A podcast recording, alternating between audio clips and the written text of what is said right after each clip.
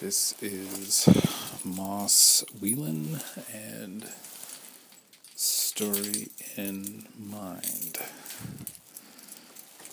Good morning, crime fighters. And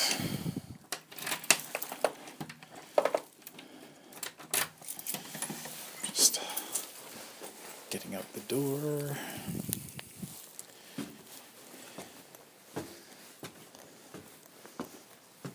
and it's overcast. There's a level of uncertainty. I brought the umbrella just in case.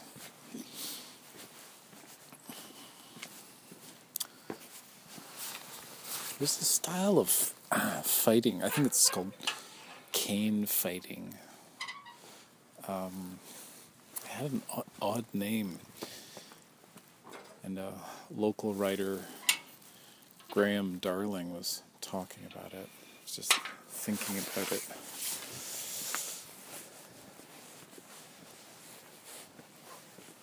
It's like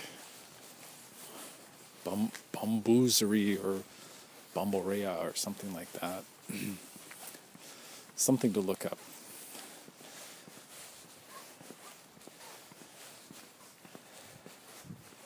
Um, I'm not too sure of topic. And so let's just walk and talk and see where we end up.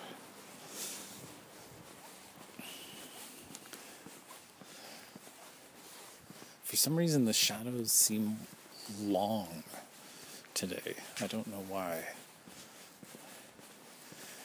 There's a bit of a film noir thing going on.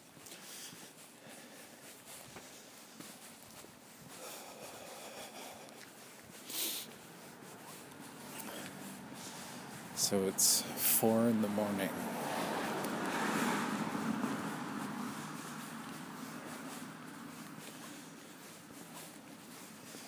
And somebody's driving around at four in the morning.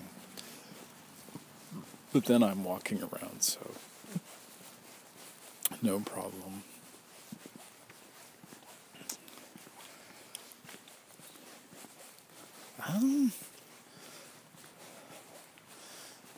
I, guess I'll continue with planets, talking about planets and just exploring the symbolism of of the uh, days of the week.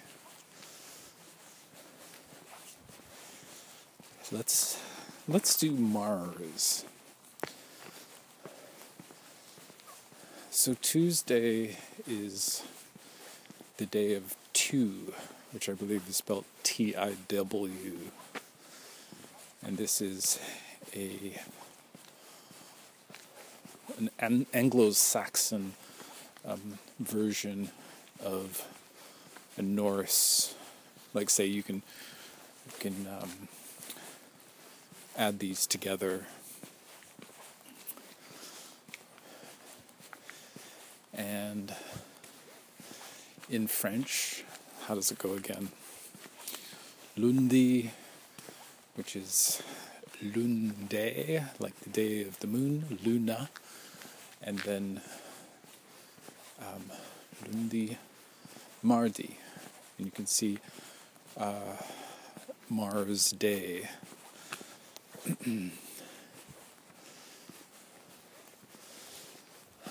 so, so there are slight differences between Mars and Tiw, but they're both. Uh, they're it's sort of going for similarities, like say. Um,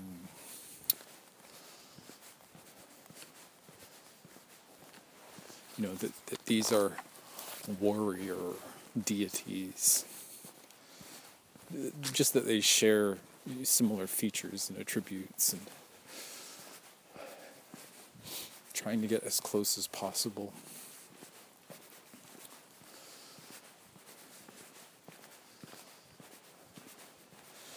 just just jumping for a second, I think um, I think I think it's Friday, which is from Freya. I'll have to look that up, but I just had a brainwave. So Mars now is um, it really feels like it's the destination as far as space exploration, as far as human beings getting out there and landing on a planet. You know, it's the it's the next next big step. And yet it's loaded with uncertainty as to whether it's going to happen or not. That's just what it, that's just what it feels like. Um,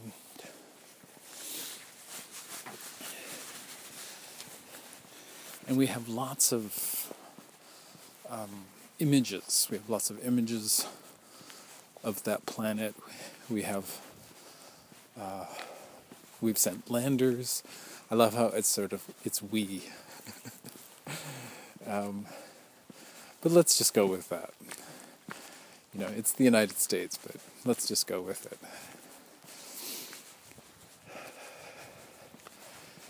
And uh,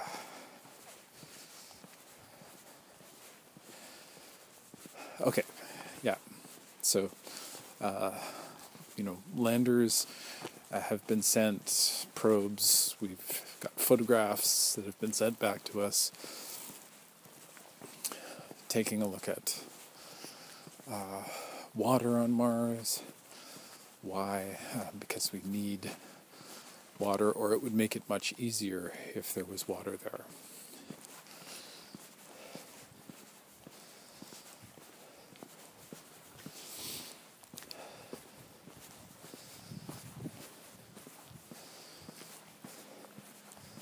Gosh, it really feels darker this morning. Not quite sure why.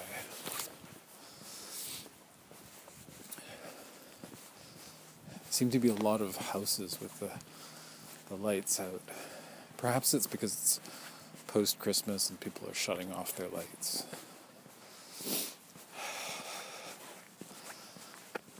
So let's see, Mars. I've just thought a couple times of Barsoom, which is, uh, correct me if I'm wrong, it's uh, Edgar Rice Burroughs and the the guy who came up with Tarzan, he also came up with John Carter Carter, Warlord of Mars. Thinking about it, there's a kind of similarity between.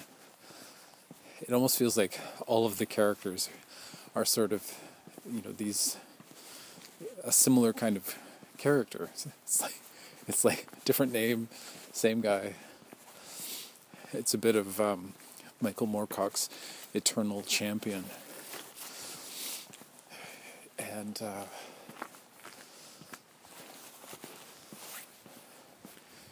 and to even if say you've seen the movie, you know you haven't read the books, but if you've seen the movie, you can see kind of like a Tarzan quality to the character.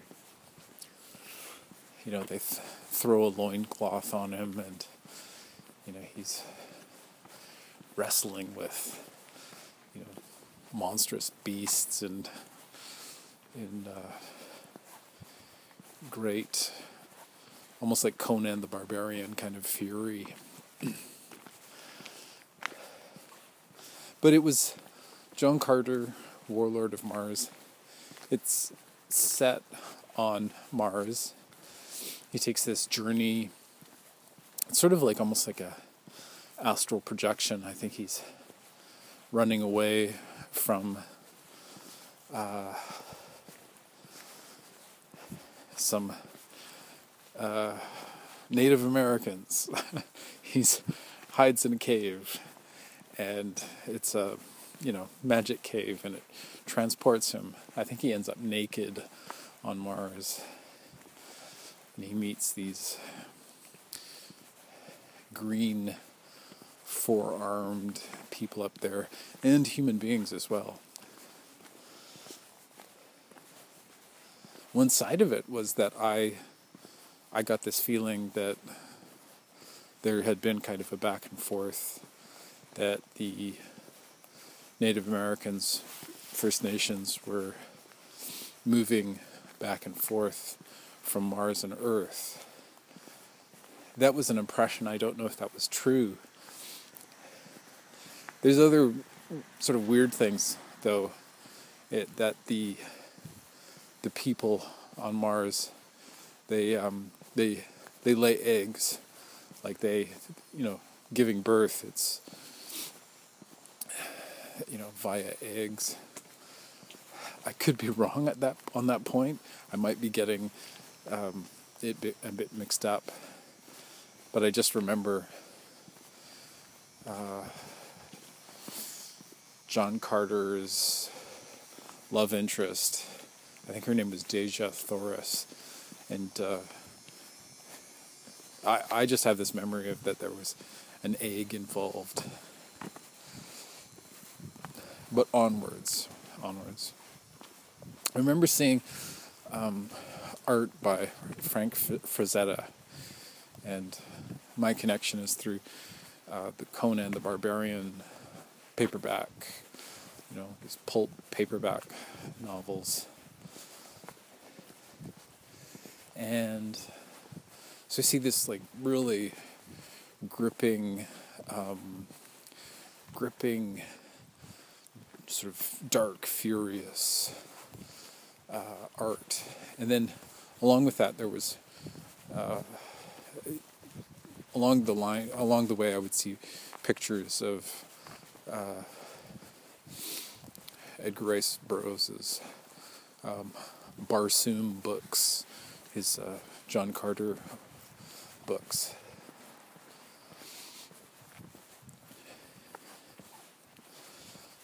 And and I can recommend I can recommend them they're interesting. They're not. They're not entirely bound up with with, with the time. How do I mean? Especially later, it gets it gets really creative and interesting, and it's talking about, say, um, the variety of races on Mars and the creation of an atmosphere.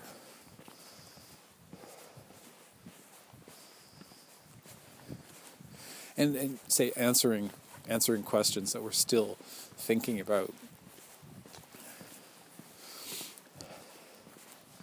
So what am I saying? It's not just say trashy pulp, you know, pulp novels, which have their charm, but it has it has an extra level as well that is uh, refreshing. Like say, not not entirely formulaic.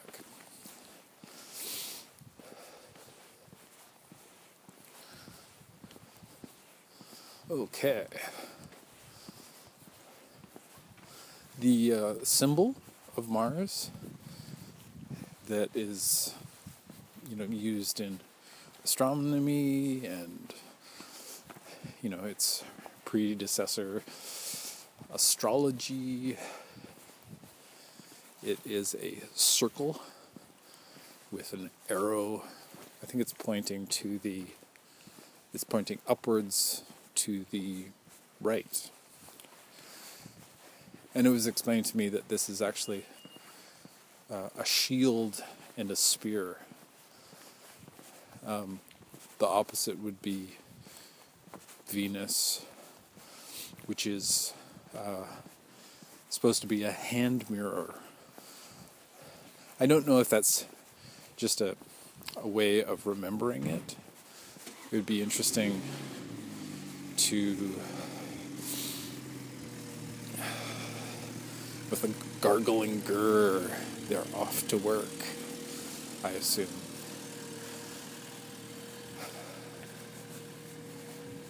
But but say but say those two descriptions of Mars as shield and spear, and then um, the the hand mirror of Venus. That those are ways of, of remembering them and sort of differentiating them. Kind of like a mnemonic mnemonic device.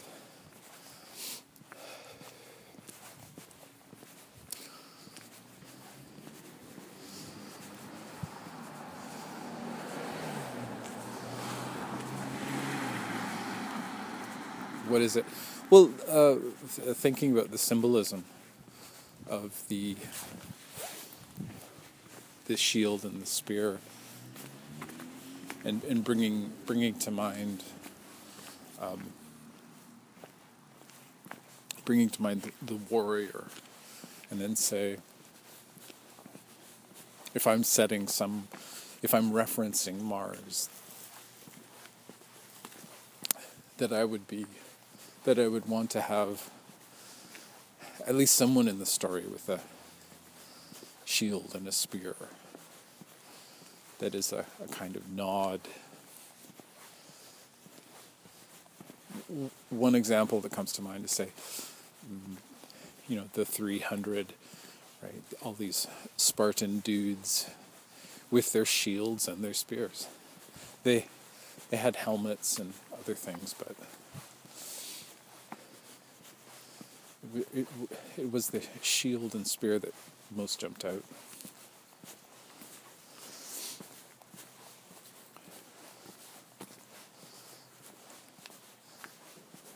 A, a personal pop sort of culture reference. It's almost like that we have these layers of references. Um, uh, David Bowie, a pop pop rock, um, a musician, idol, and he he did he did he did a number of songs. There's sort of um, space, alien, uh, sort of traveler that. Uh, and there was one song called Life on Mars. And so say you know when I'm thinking about Mars and that that comes up. Another was that when he was doing this persona on stage, he was using the stage name Ziggy Stardust. His his band was called the Spiders from Mars. And so for me that goes into the mix as well. And I, I think about I think about that and go, yeah, yeah, you got to have spiders on Mars, right? Or some kind of reference so that somebody will be re- reading it and going, you know, oh, it's a David Bowie reference.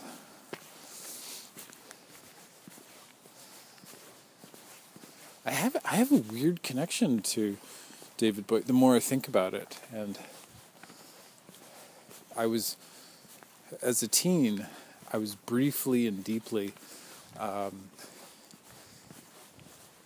like say for for a moment, I wanted to believe that it was real.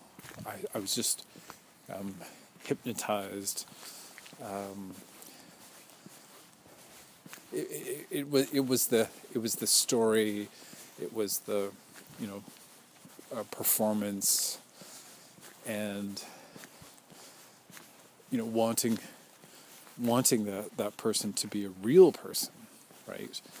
And it, it, it was I, I think a good analogy is Santa Claus, and it was sort of like say over the span of a year, and I I realized that my you know my hero was a human being, right? You know, this was a character, and um,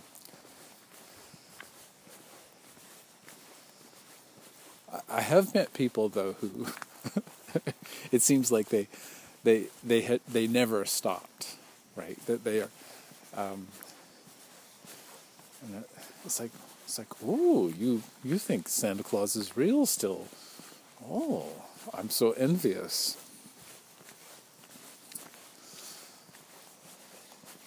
But anyways, there's there's a, reference, and with the spiders of Mars, there's this science fiction element to the whole thing.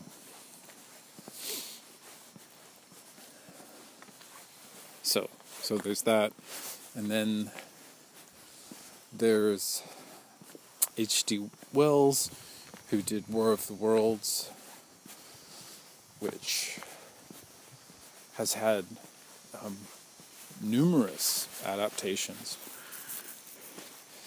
And I'm, I'm sure you know, but if you don't know, it's the story is basically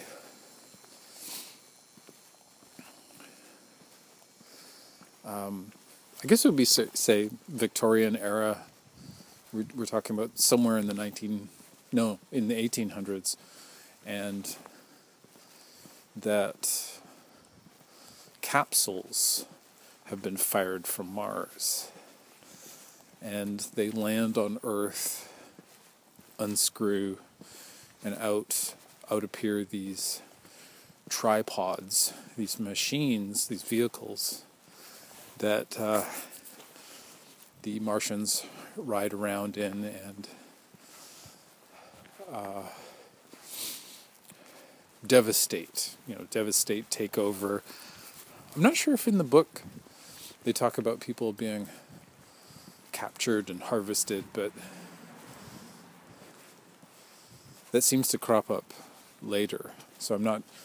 I'm going to have to go back to the source and and see if if that's in, that actually um, occurred in the original story. One great apt- adaptation was the Mercury Theater with Orson Welles in the United States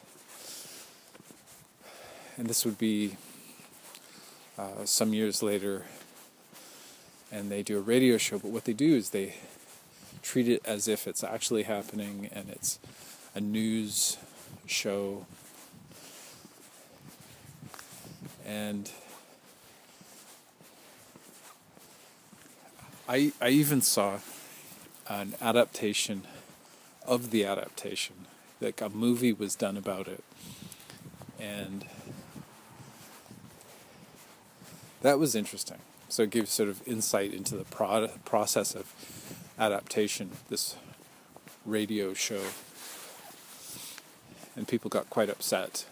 Or not, you know, some people took it seriously and were uh, freaked out and thought there was an alien invasion.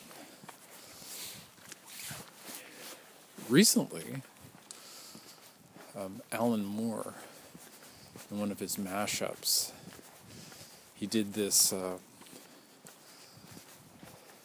he did a he did a combination, and I think it was in the League of Extraordinary Gentlemen. And and there was just this flavor of that he was mashing up H.G. Wells, um, Aliens, with Edgar Rice Burroughs' Barsoom.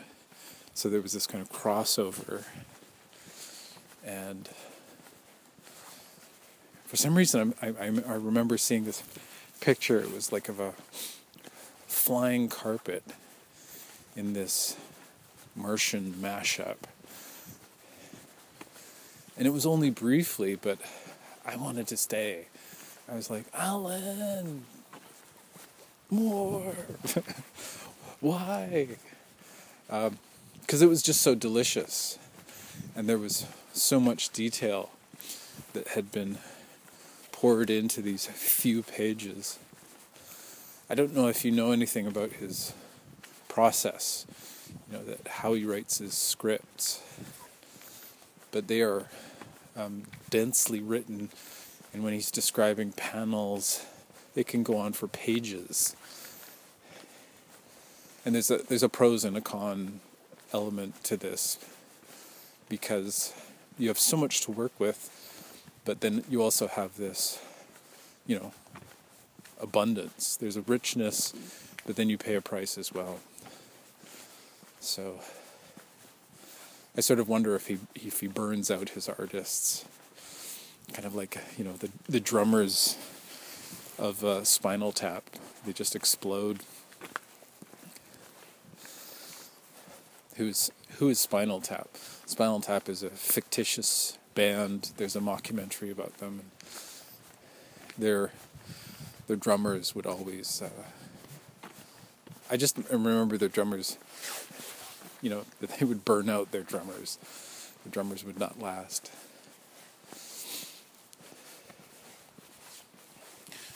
Okay. On, that note, I think what I experienced and what I think what I have experienced in um, the League of Extraordinary Gentlemen, written by Alan Moore, is that is is a kind of synthesis that he's bringing together a lot of disparate parts, um, characters from different works, nods, things like say, you know, you know, we have Dracula, and then we have the Invisible Man, Doctor Jekyll and Mister Hyde, all all existing uh, in the same place. It's it's been done before. You know, there have been movies where we have these crossovers happening, but he does it with with uh, panache. I think.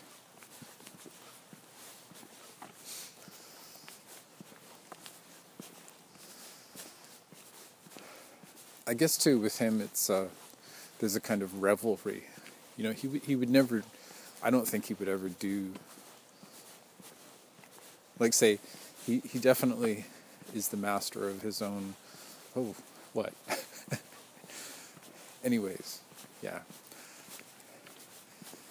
I just sense a, a huge amount of pleasure, and in that one um, Martian mashup, you know that there there has been this adventure into the researching it.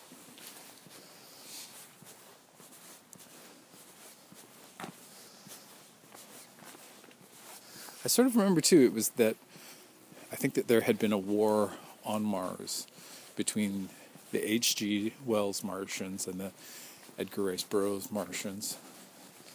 Something along those lines.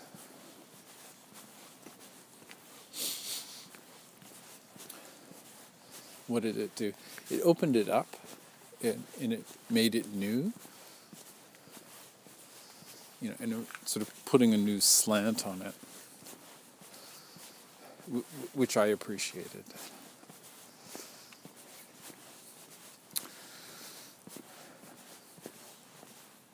Another sort of version of, um, I guess it would be an inspiration that Mars Attacks, which I think is Tim Burton. And so that is a movie. That would be at least 10 to 20 years ago. And it does it does feel like there's a it's it's inspired by War of the Worlds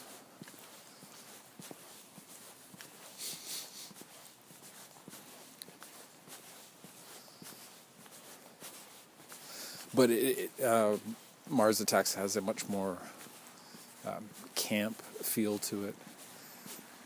E- even though there's, you know, violence and people being vaporized. Um, so I guess it would be uh, uh, black humor, and yeah. So there's there's that.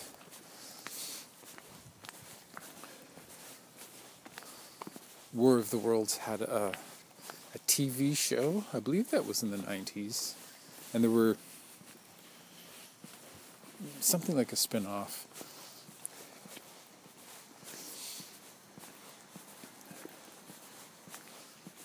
I sort, I sort of remember that it was a bit anticlimactic, that they never got really into the aliens and that it was it was say eventually they have a kind of uh, human human beings working for the aliens, right? So it becomes less. Um, it becomes more dystopian, and the aliens become kind of overlords. That's just my memory of the TV show. It also had a kind of Canadian feel and what do I mean by that? Um,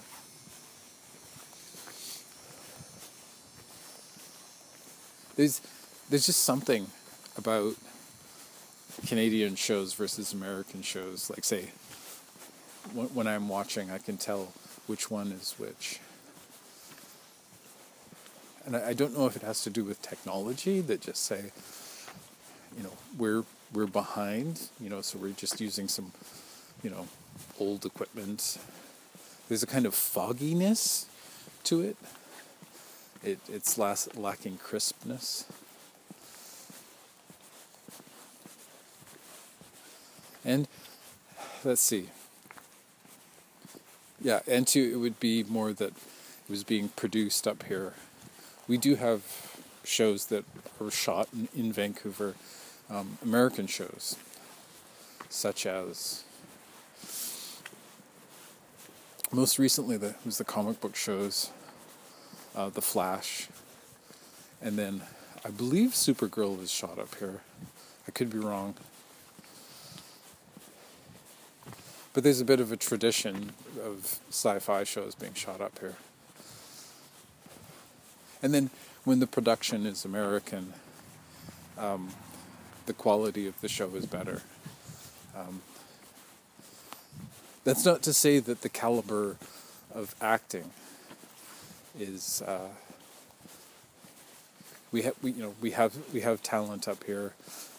It most most usually goes south you know, such as Captain Kirk and many, many, many others. What did they call it? The brain drain. So our brains are uh, going down to the drain. But that's not to say that the United States is some kind of drainage system. Yuck, yuck, yuck. Uh, it kind of flips the tables, though. You know, it's sort of that uh, I'm sure the United States sees it the other way around, right? Why are people leaving and going to Canada?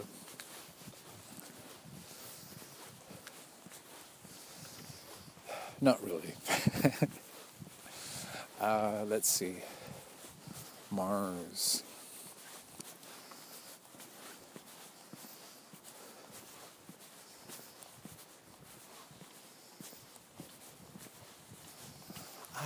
I I think I think one attractive part of it is that it's close and that it's not say something like Venus which would be much more difficult. It'd still be difficult to go to Mars, but it seems approachable somehow. Oh, the canals. I just remembered that there's this uh, history of um, mapping.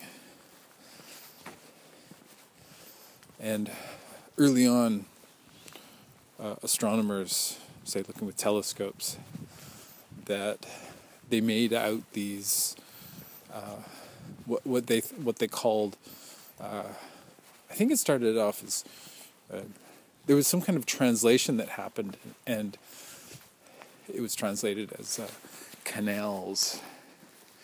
And so there was this notion of water. There was this notion of water on Mars.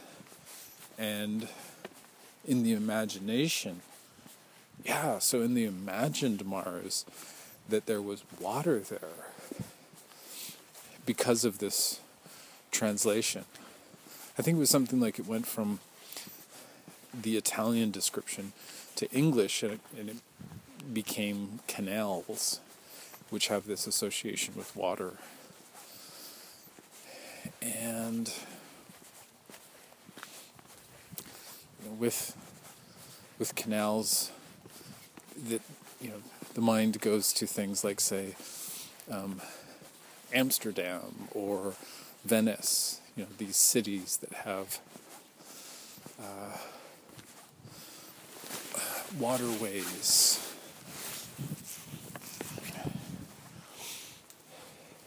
And then, of course, if you have canals, then you have boats.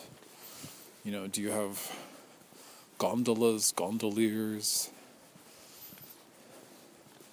Um, canals are made, right? So uh, some kind of species made these canals. And it, it, it's it, it's just interesting how that works. You go from one person's or you know, people's observations and descriptions, and it sort of blossoms. You know, and people start wondering.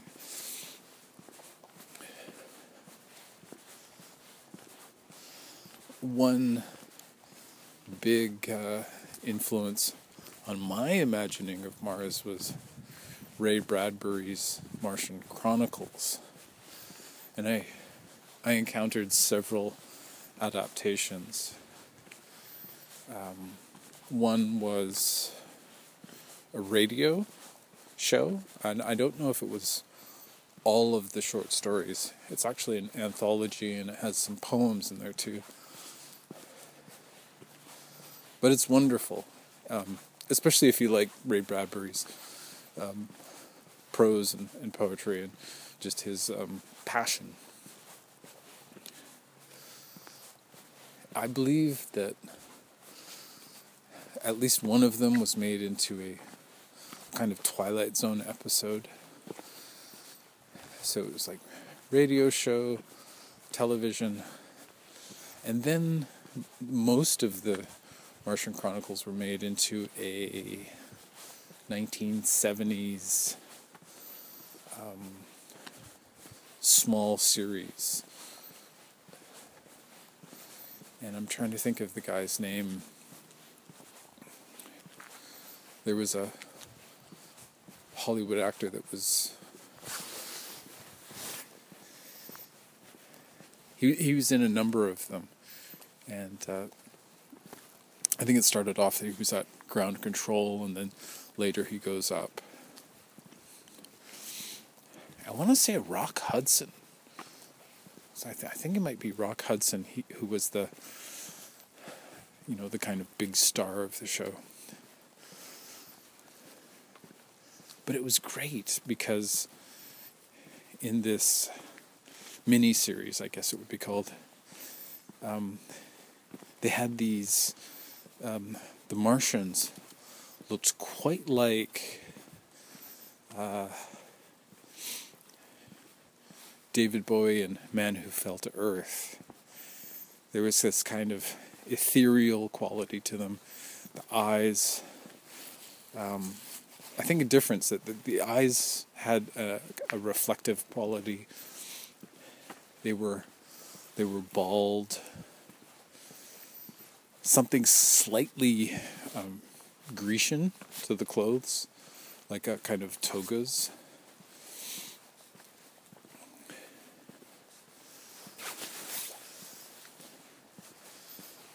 But seeing those episodes lends a, a quality to my own imagining, right? And um, they did indeed have canals.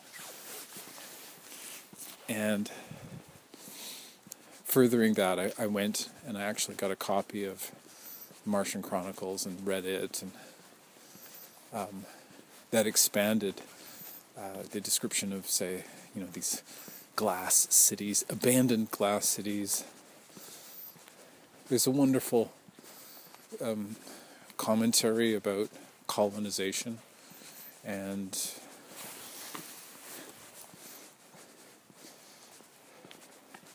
and working two ways. Like on one on one side, there's an analogy of indigenous peoples, and then on the other side, there's this scene that really struck, resonated with me. That was um, Rock Hudson is meeting uh, his his sort of counterpart, his Martian counterpart, and they both believe the other is a ghost.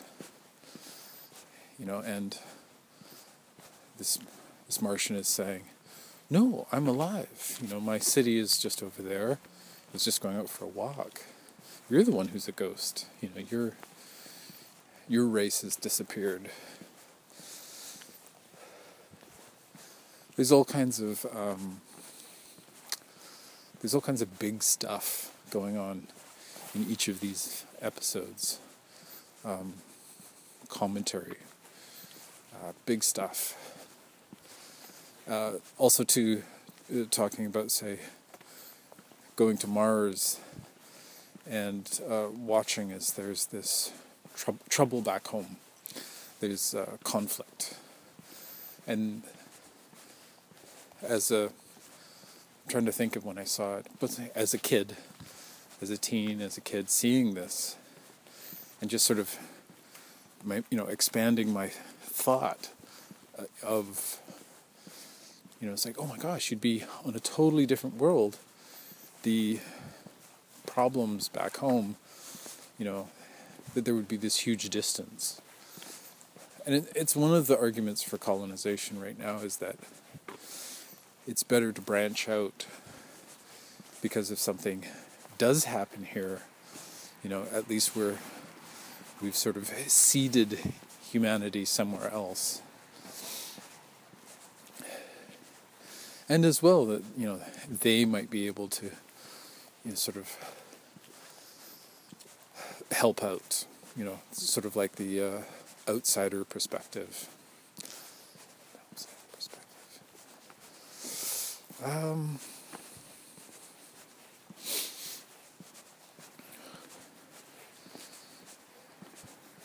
so I, I have written manuscripts.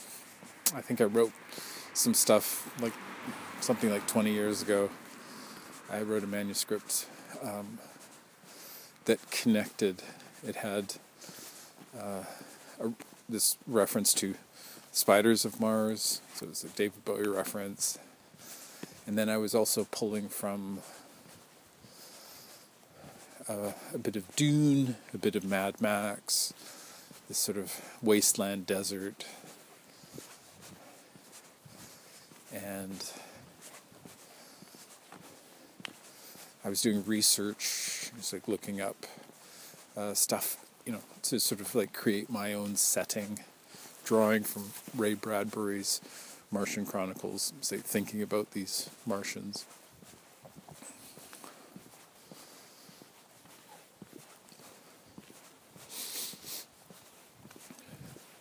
My own interest seems to be um, this this uh, pl- playing with perception, playing with worldview, and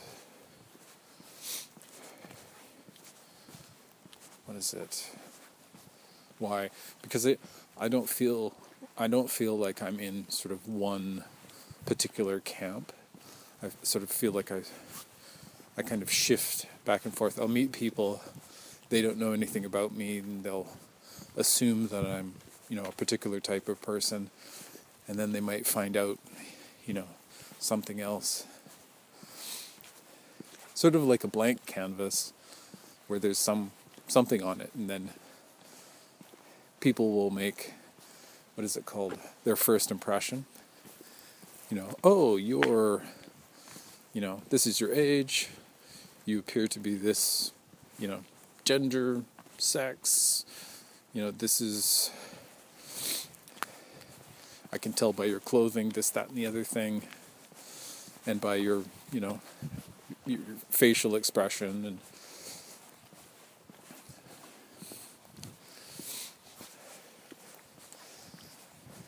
And, and two that say that there would there's already loaded all of these assumptions and so what am i doing with mars well the manuscript i mentioned it was it had to do with losing touch with uh, reality, and that um, the main character has this experience of, you know, that they find themselves on Mars, right? And it, something like a John Carter kind of experience of being, you know, transported there. But but at the same sort of going back and forth and going, wait a second though, how did I get there? Maybe I'm just imagining this, like I've hit my head or something and I'm hallucinating. You know, and I'm I'm actually in Vancouver, but it seems to be Mars. and that, and that was the the basic basic premise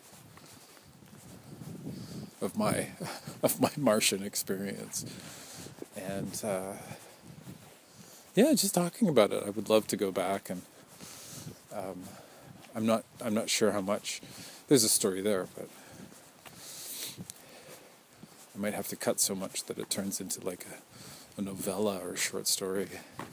There's a bit of a nightmare scenario there, but it would be good for it. I'm just walking by this place and they've taken, I think they've taken the Santa Claus on the roof and they've put it down below. But it's cool to see them that it's been lit up all night. You know, that's staying power.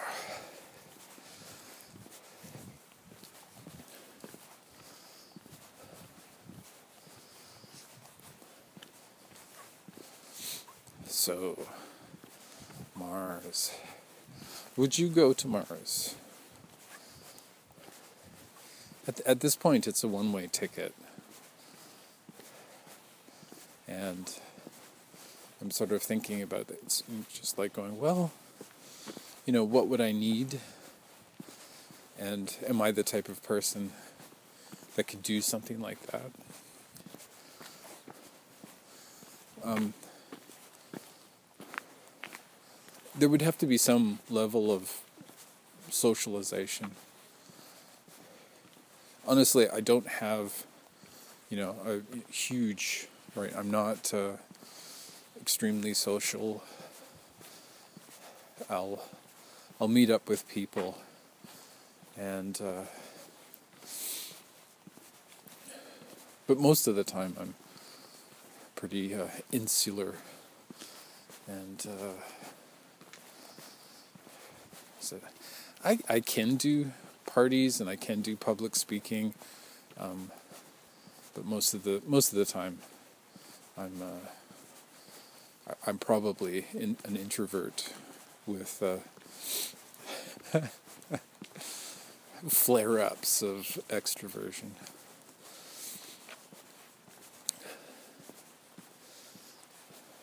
So I, I think yeah, so I think I could do it as long as it was with people who were of like mind.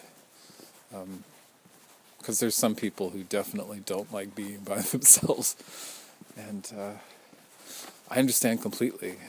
You know, I have I have a huge time wrestling with myself. On that note, on that note, uh, there's this new movie coming out. It's by the director uh, who did Get Out, and the new movie is called Us. I don't know if it's Us movie, but it's uh, sort of capital U, small s. And, and, the first one had to do with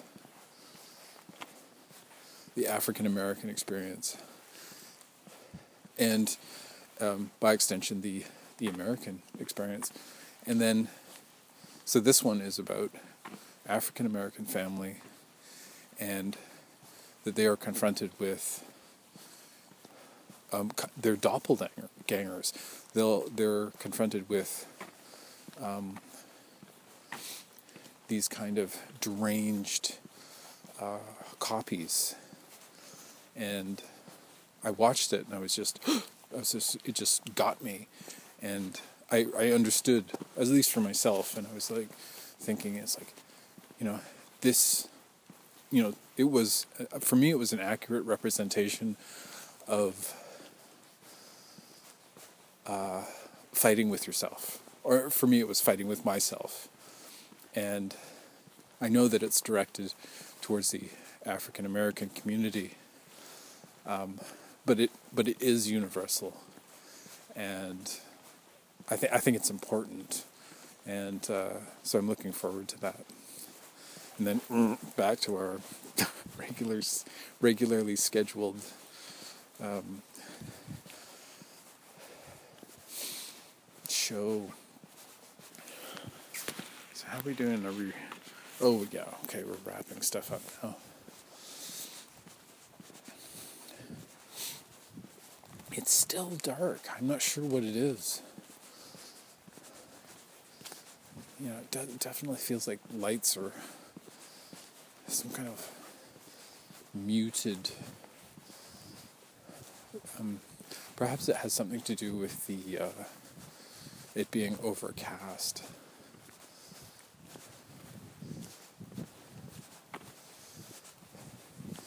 Maybe people are just realizing that you know they're sort of blown their electric electric bills. Sort of, oh, let's turn off all the lights, save some money.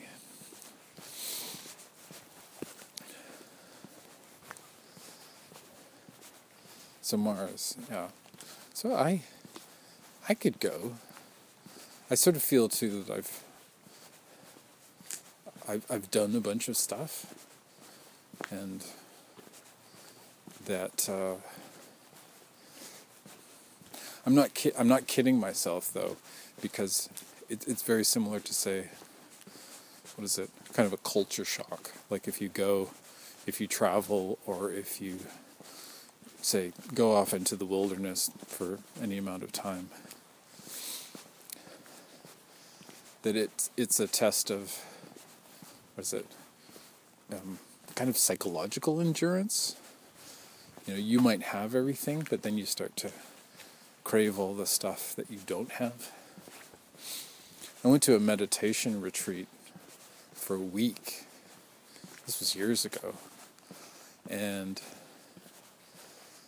by the end, besides having amazing dreams, like the dreams were technicolor, super clear. It was almost like, say, the reception.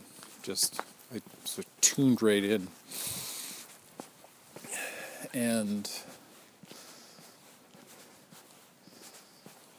and, and to, you know, it, for a week, we were encouraged not to talk, and we would, for, for the most part, we weren't talking. And, And then when I came back, it was the shock of um, a shock of activity, a shock of people talking. I realized just how calm I was in contrast. Um, the first advertisement I saw was of Xena, the warrior princess. It was on the it was for for TV, and you know, she's there with a sword, and they had a meter at the bottom to sort of say, you know, is it action or something? It was like turned up all the way, and it was it was really interesting because it showed me my um, not uh, not barometer, but it it, it was an experience of say i guess it's the malleable um, part of, of perception right? That that say you can calm yourself down to a point where um, you know coming back is this shock. Uh, maybe a mini culture shock. So there's something to be said for getting away getting away from it all. I'm just going to end on a thought, a couple thoughts. Um, Mars as personification, as part of the pantheon of, I, I would say that almost archetypal, and that he, it, you know, it's a he, and it, this character is inhabiting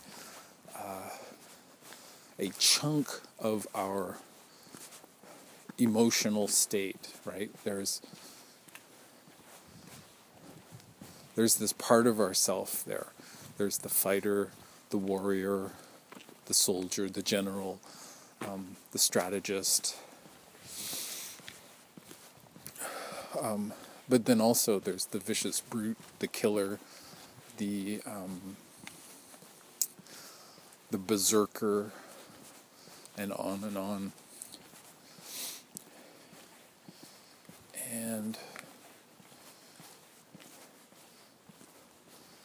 and and for myself for myself I worry about the, the glorification of violence.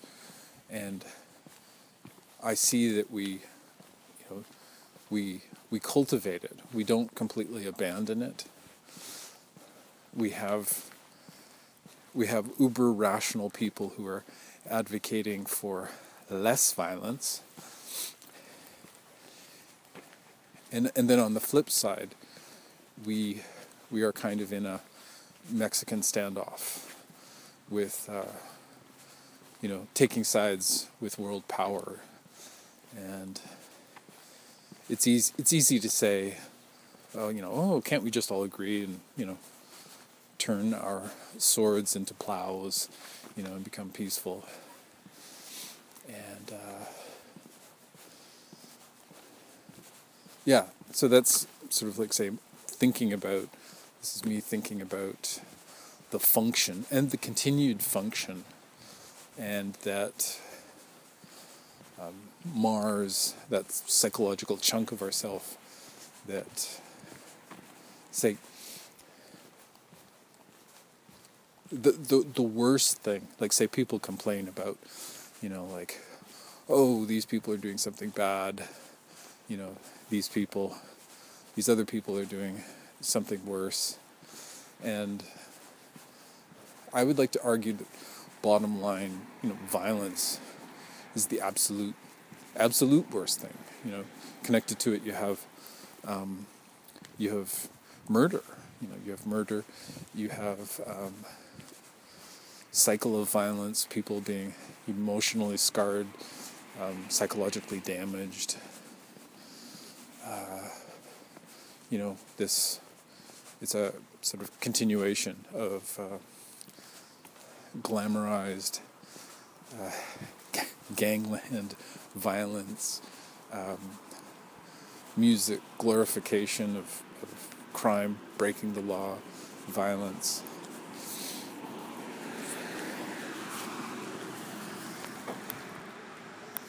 Uh, yeah, so in these last few minutes, just uh, what is it? Arguing that you know that instead of that being on the top of the list, it's you know we have. I'll hear from people who are you know for for myself considered sort of minor issues as opposed to um, the the big bad issue. Um, and two, by extension, say, you know, that's getting into um, the the right to bear arms. Um,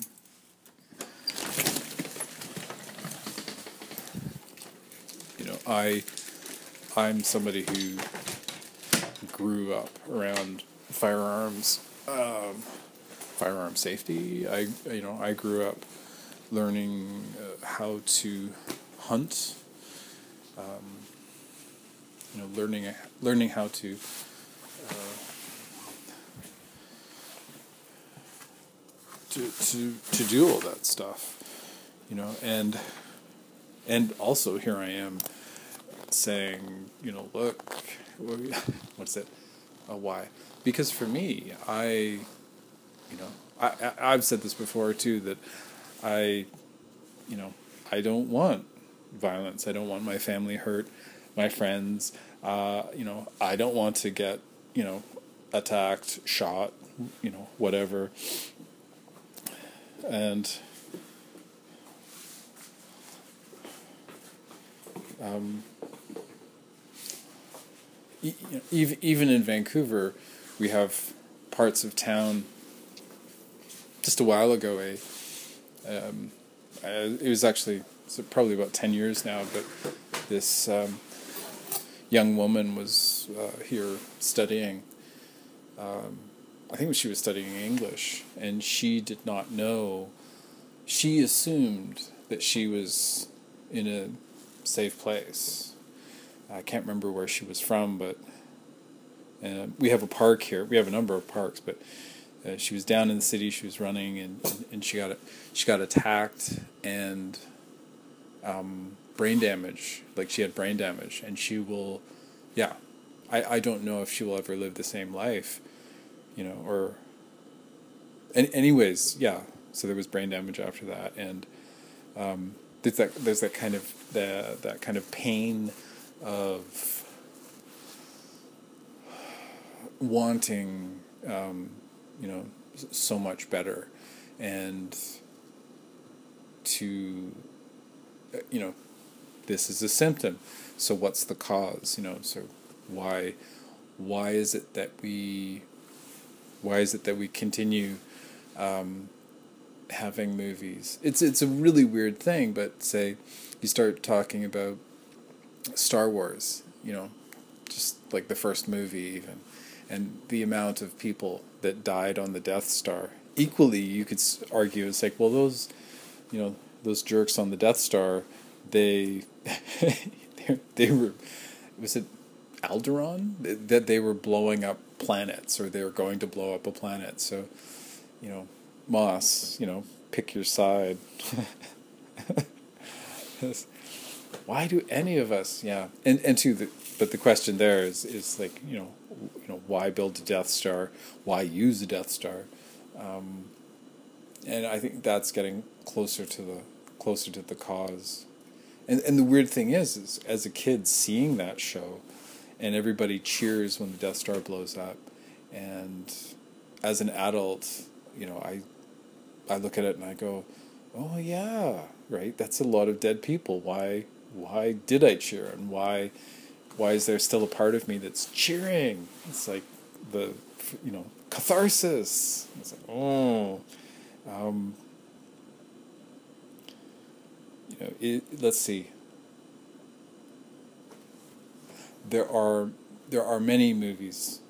I'll just balance it out and say there are many movies. There are many books that champion um, uh, that champion yeah that champion peace, that champion, you know, that there's some wisdom, that there's, um, it's not always about violence. Um, I, I, I sort of want to say, he's like, oh no, human beings, we're better than that, you know, but we do have a side of ourselves, and I think that that's what Mars represents. That it used to represent that, and it still represents that. Um, we have people that have trouble distinguishing between, like, say, you know, they're playing, you know, a violent game. Most people, you know, are able to distinguish distinguish between the the fantasy of the game and the you know versus reality and um,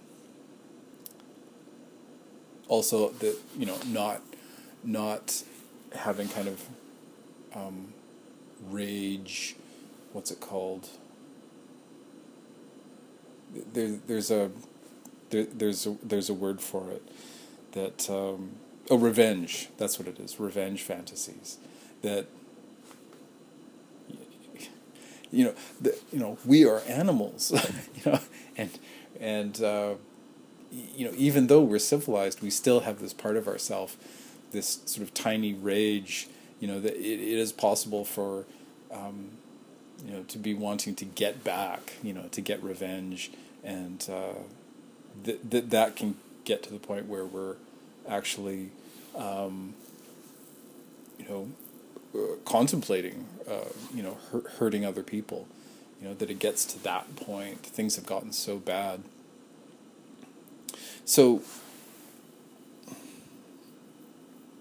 yeah, so I I think it's a bit of a, it's a tug of war between the between these two sides of ourselves and and um, you know that you know that the hope is that uh, the better part of ourselves will will prevail.